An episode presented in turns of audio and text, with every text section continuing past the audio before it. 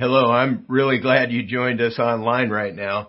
People set goals in all areas of their lives around the first of the year. And the goals we set determine the steps we take to accomplish the goals. If you want to lose 30 pounds, you're going to have to spend more time at the gym. You would also need to do more meal preparation. You got to think about what you eat. If you want to lose weight, you eat less junk and more fruits and vegetables. So what spiritual goals should we set in 2024? Um, this is the launch of our Get Fit series and we should set out to learn more about God for sure, but knowledge puffs up. 1 Corinthians 8 1 says, now concerning food offered to idols, we know that all of us possess knowledge. This knowledge puffs up, but love builds up. We can set out to learn more about God. This is a good goal. But 1 Corinthians 8 1 warns us that knowledge can puff us up, make us arrogant. Knowledge of God looks like someone who works out only his arms, not their legs. If this guy didn't work out his legs, his body wouldn't look right. And the person needs to develop the whole body. We need to develop our whole selves spiritually. Knowledge is needed, but we need to add to knowledge a love muscle. We should not only set out to get to know more about God, but become more loving in the process because love builds up.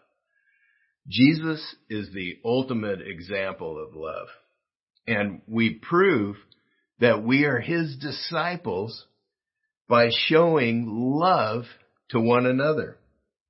Let's make a shift to ask, what is spiritual maturity? The Greek word for mature is teleios, which means to be mature, perfect, complete. The word shows up 19 times in the New Testament, giving us a good sense of what it means to be spiritually mature. We will never be perfect. That's not God's goal for us, this side of heaven. But God wants us to move toward maturity. Perfectionism can do a real number on our growth. Perfectionism is the enemy of production, productivity.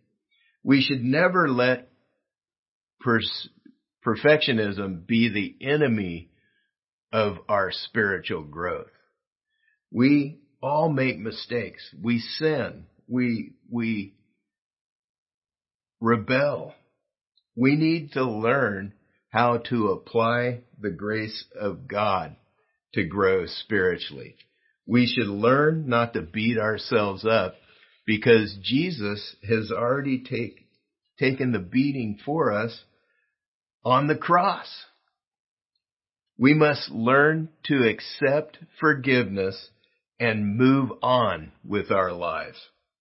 I struggle with this after years of walking with God. I committed my life to Christ at 11. So I've got, uh, 56 years of walking with the Lord and I still struggle with applying the grace of God to my life. I, that might not be the right math, but anyway, in spite of the fact that Jesus has obliterated guilt and shame on the cross, I still struggle. Colossians 2:14 says, Jesus defeated shame and guilt by canceling the record of debt that stood against us with its legal demands. This he set aside, nailing it to the cross. When we struggle with guilt and shame, we can go back to the cross where Jesus nailed our debt to it. I had, I've had major cringe moments in my life. I sold something to Henry Gonzalez mom in Southgate. They lived down the street and he was a friend of mine. Um, and then I, I sold something legitimate. It was like, uh, tickets to something. Then I went back and tried to sell her junk.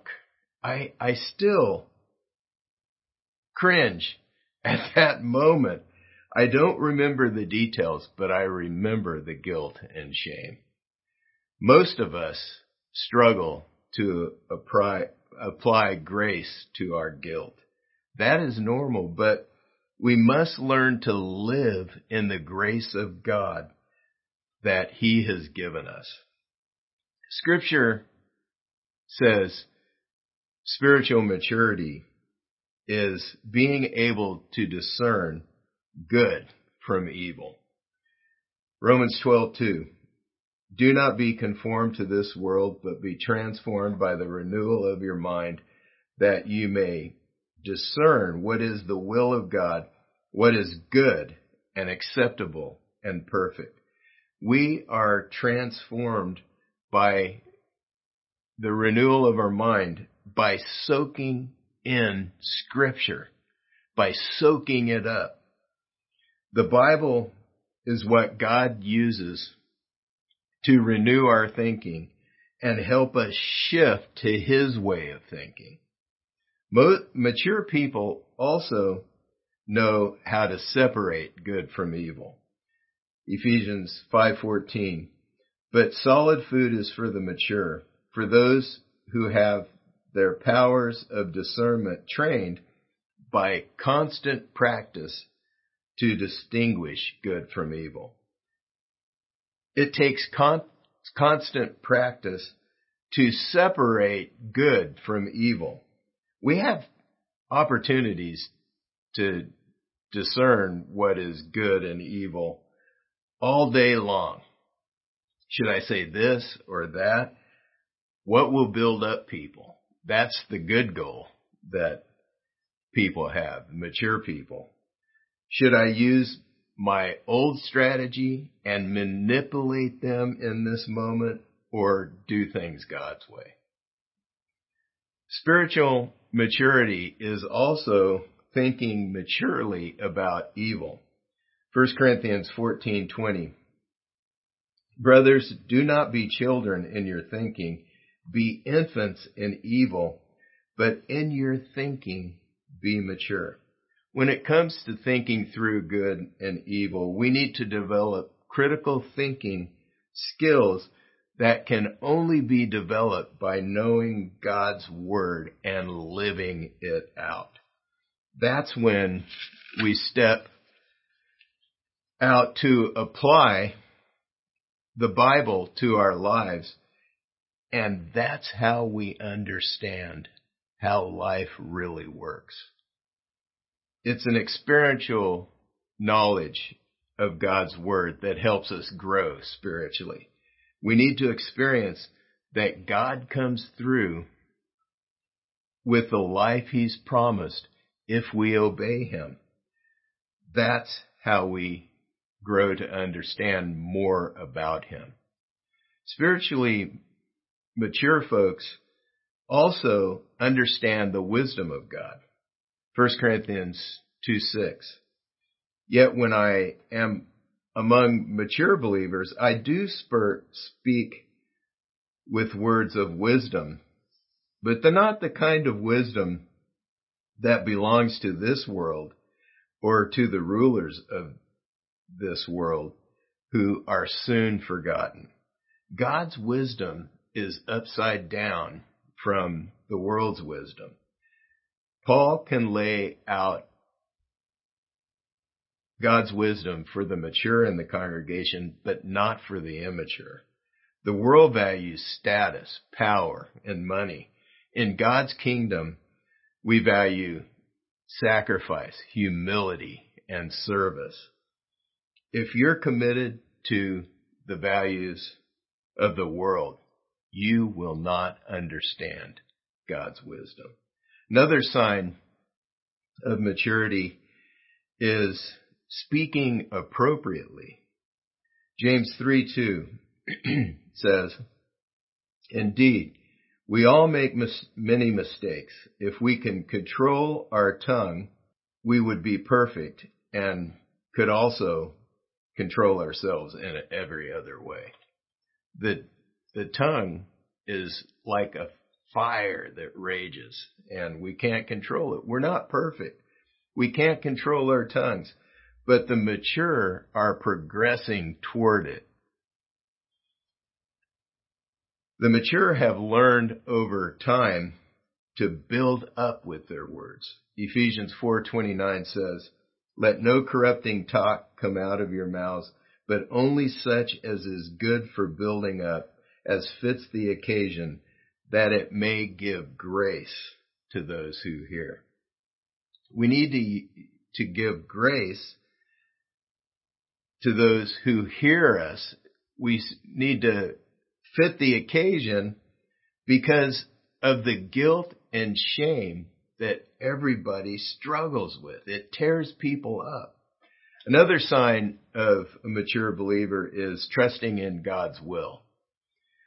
Colossians 4:12 Epaphras, which who is one of you, a servant of Christ Jesus, greets you, always struggling on your behalf in his prayers that you may stand mature and fully assured in all the will of God.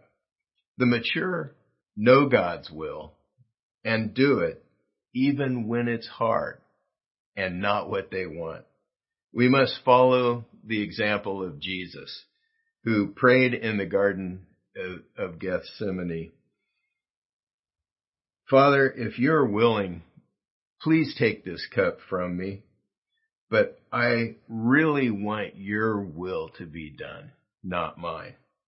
He struggled to face the cross, but ultimately surrendered to follow God's will, which he knew would mean the cross and a brutal crucifixion. This is what mature Christians do. They surrender to God even when it's not what they want. Another sign of maturity is persevering in trials. James 1, 2 through 4 says, Count it all joy, my brothers, when you meet various, meet trials of various kinds, for you know that the testing of your faith produces steadfastness, and let steadfastness have its full effect that you may be perfect and complete, lacking in nothing. Mature Christ followers have been through the process many times where God uses the trial for their good. They've been through this process enough times that they know what God is going to accomplish through the trouble. They know that cooperating with God through the trouble builds patience and hope in us. Life is like farming. It, it takes a long time to see the fruit of our efforts to plant good seeds. The amount of joy we have is determined by the seeds we have planted in our relationships, parenting, finances, decisions, response to trouble, and with our family and friends. The seeds you sow, however, take weeks, months, and maybe years to bear fruit. Patience is having the courage when we're waiting and dealing with the troubles in our lives. However, we want things now. Microwave popcorn is easy for us, but it took months to prepare the soil, to cultivate it, to irrigate it, to harvest it, and then turn the kernels in of corn into popcorn. I, I don't know how that happens. We must be patient with how long it takes to bear the fruit of a harvest of good things. The final sign of maturity is that a mature person hears and does God's perfect teleos law. James 1 22 through 25 says, But be doers of the word and not hearers only, deceiving yourselves. For if anyone is a hearer of the word and not a doer, he is like a man who looks intently at his natural face in a mirror. For he looks at himself and, and goes away and at once forgets what he is like. But the one who looks into the perfect law, the law of liberty, and perseveres, being no hearer who forgets, but a doer that acts, he will be blessed in his doing. The blessing comes in doing the word of God.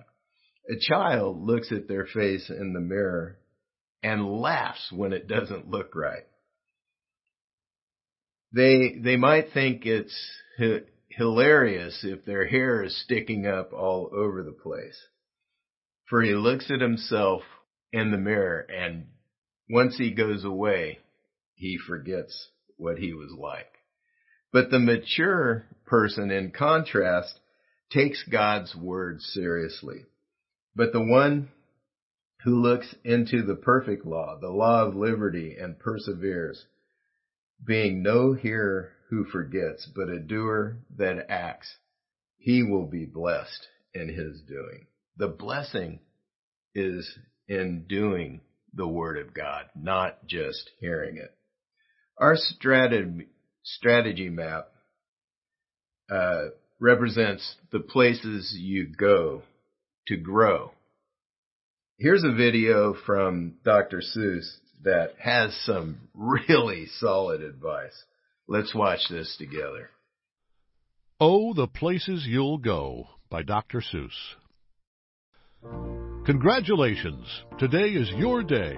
You're off to great places. You're off and away. You have brains in your head, you have feet in your shoes. You can steer yourself any direction you choose. You're on your own and you know what you know, and you are the guy who'll decide where to go. You look up and down streets, look 'em over with care. About some you will say, I don't choose to go there. With your head full of brains and your shoes full of feet, you're too smart to go down any not so good street. And you may not find any you'll want to go down. In that case, of course, you'll head straight out of town. It's opener there in the wide open air. The Word of God gives direction on where to go and where not to go. Mature people don't go where God warns us not to go. CIV has a strategy map, map, and if you go to the places on the map, you grow and this is tied to our mission. If you go to the places on the strategy map again, over and over again, you, you grow. Attending the, a worship service is the first stop on the map. Serve on a team is the second. Connect in a group or at an event is the third stop and plug into a learning environment is the final stop on the map.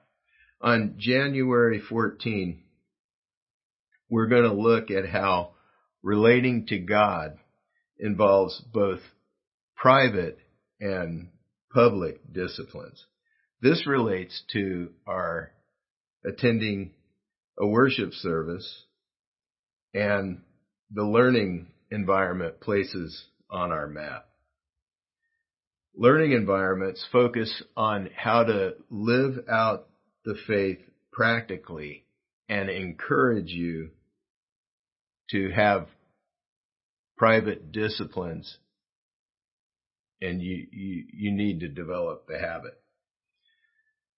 On January 21st, we'll look at how the developing habits of living in a community help us grow spiritually.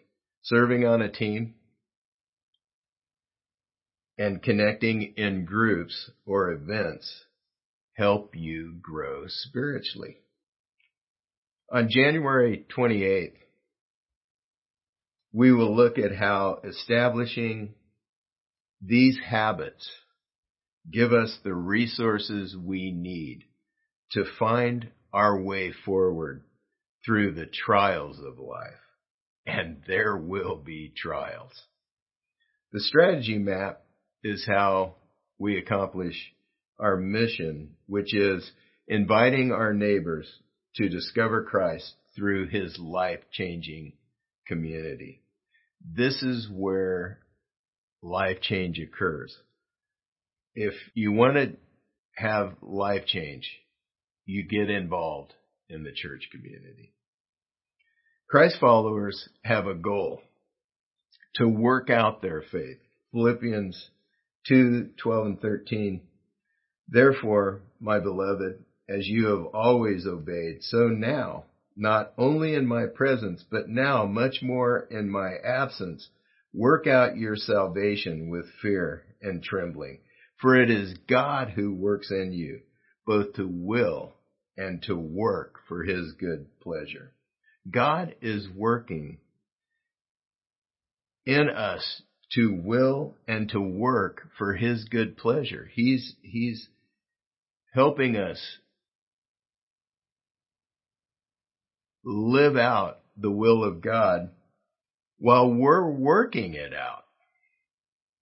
Our role is to su- surrender to his will and do what he says. We aim to work it out while God works in us to accomplish his will. The goal of a mature Christian is to become more and more like Christ. You get to know Jesus by obeying him. John 14:21 says, Whoever has my commands and keeps them is the one who loves me. The one who loves me will be loved by my Father, and I too will love him and show myself to him. Jesus shows you himself as you obey him, as you do what he says. You, this should be motiv- motivating to you if you follow Christ. You, you learn that God can be trusted, that Jesus can be trusted as you step out to follow his commands that's when you realize he can be trusted completely. The goal of this series is to clarify spiritual maturity and encourage you to take next steps at CIV to grow spiritually. This goal is accomplished through private disciplines and public habits that to live in a community with God's people. I, I want to encourage you to take these next steps in response to this message. Read the Sermon on the Mount in Matthew 5 through 7 every day this week and stop when you find something to apply to your life that day and then go do it. And Come back for the rest of the series to discover how you can get fit spiritually. Would you pray with me? Father, we thank you so much for the word that you've given to guide us and help us and strengthen us. I pray in the name of the Lord Jesus Christ that you would be honored and glorified in our lives. And I pray that you'd give us the strength, the understanding to take the steps that you've laid on our hearts today And I pray this in the name of the Lord Jesus Christ. Amen.